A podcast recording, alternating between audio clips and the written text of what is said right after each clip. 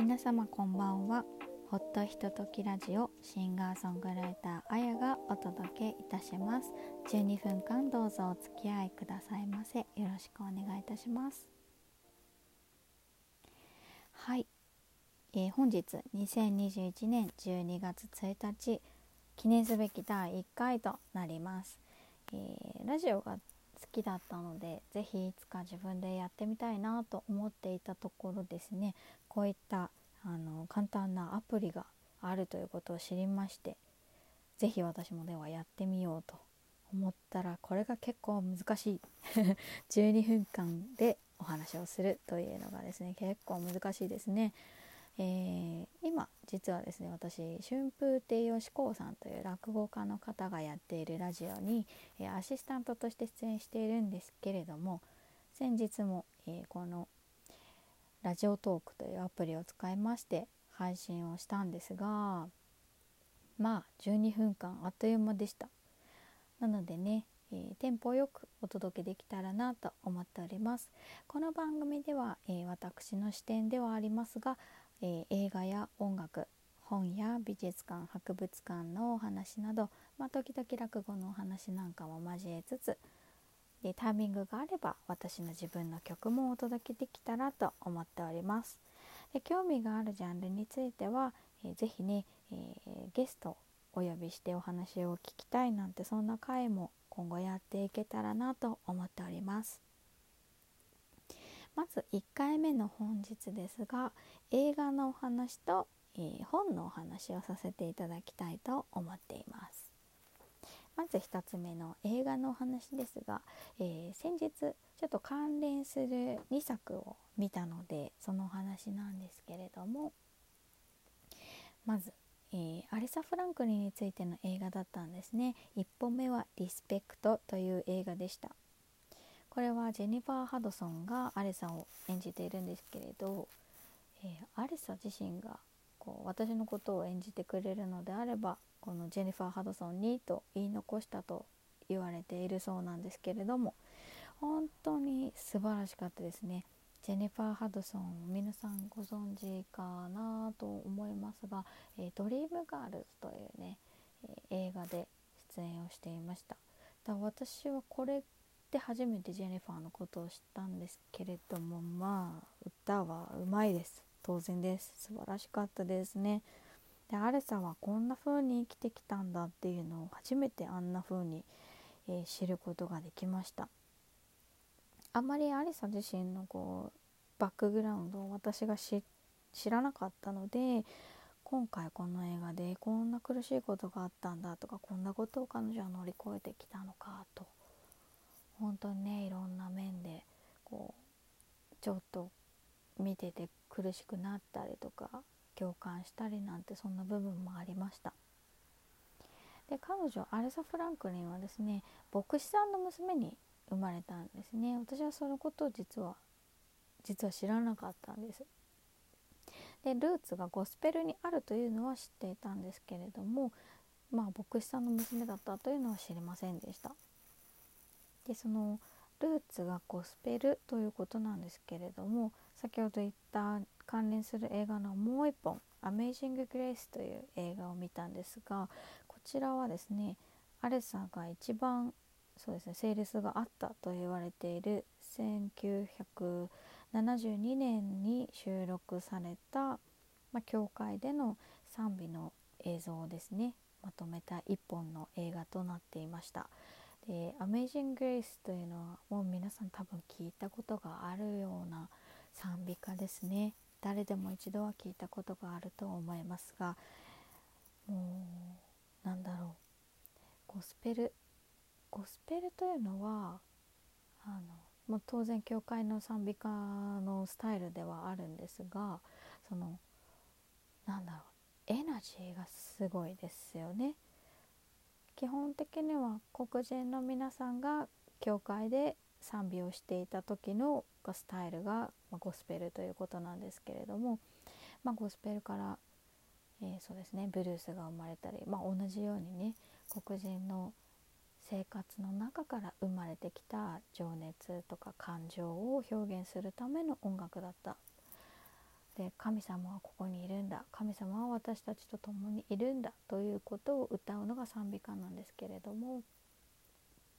まあ、今現在ではブラック・ライブズ・マターだとかそういった人権運動っていうのが非常にまたね注目されていますけれども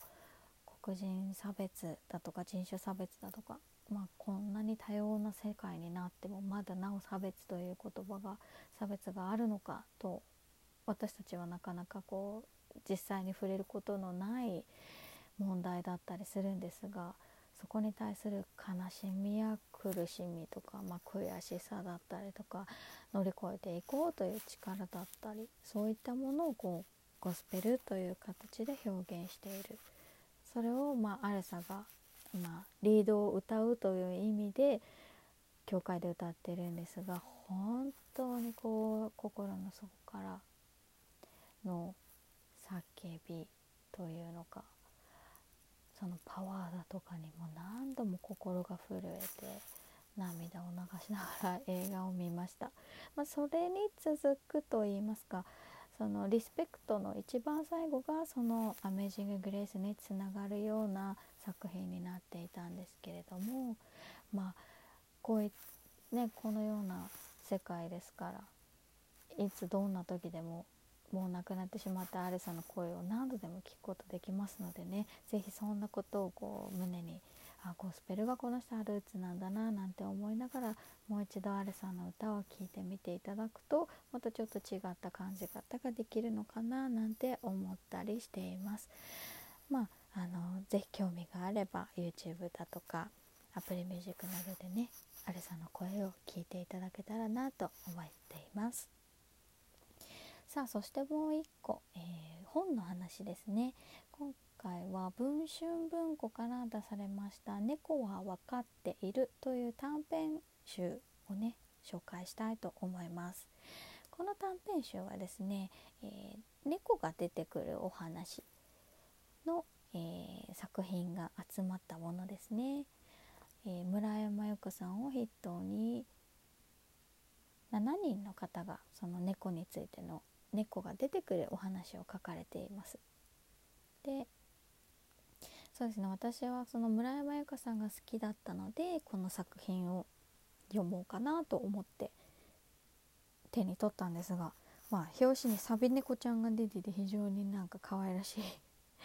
ところでもねいわゆるジャケ買いというやつですかねしてしまいそうな感じなんですけれども、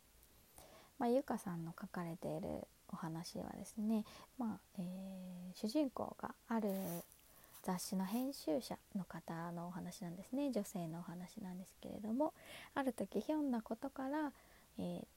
年老いた猫と出会うんですね。まあ、でその子を最後を見とるお話なんですけれども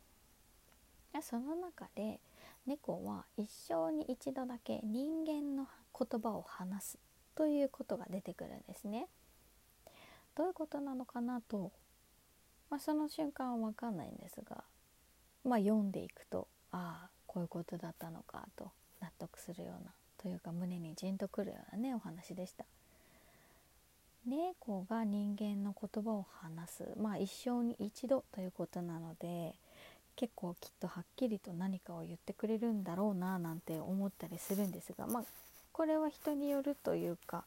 まあ、そんなこと聞いたことがあるよなんていう人も中にはいると思うんですけれども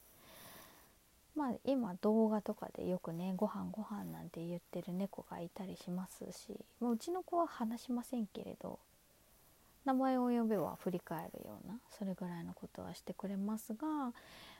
一体何をね一生に一回話してくれるかな。話してくれるとしたらお腹が痛いとか具合が悪いとかねもうここぞという時に言ってほしいなって願いますよねやっぱり。ありがとうとか好きだったよなんて言ってくれなくていいから具合が悪い時に教えてくれればタイミングよく病院にも連れて行ってあげられるのにななんて思ったりしながら読んでいましたね。あとこの短編の中でもう一つ気に入ったのがですね勝瀬正彦さんが書いた、えー、タイトルなんだったかな？名前がありすぎるっていうお話ですね。なんか今はお家の中でだけで暮らす猫なんか増えていますけれどあっちであっちのお家ではたまちゃんって呼ばれて こっちのお家ではみーちゃんって言われてなんて渡り歩いてる子がいたりとかいなかったりとかそんなこともあってそれぞれのお家でどんな風に振る舞ってんのかななんてね、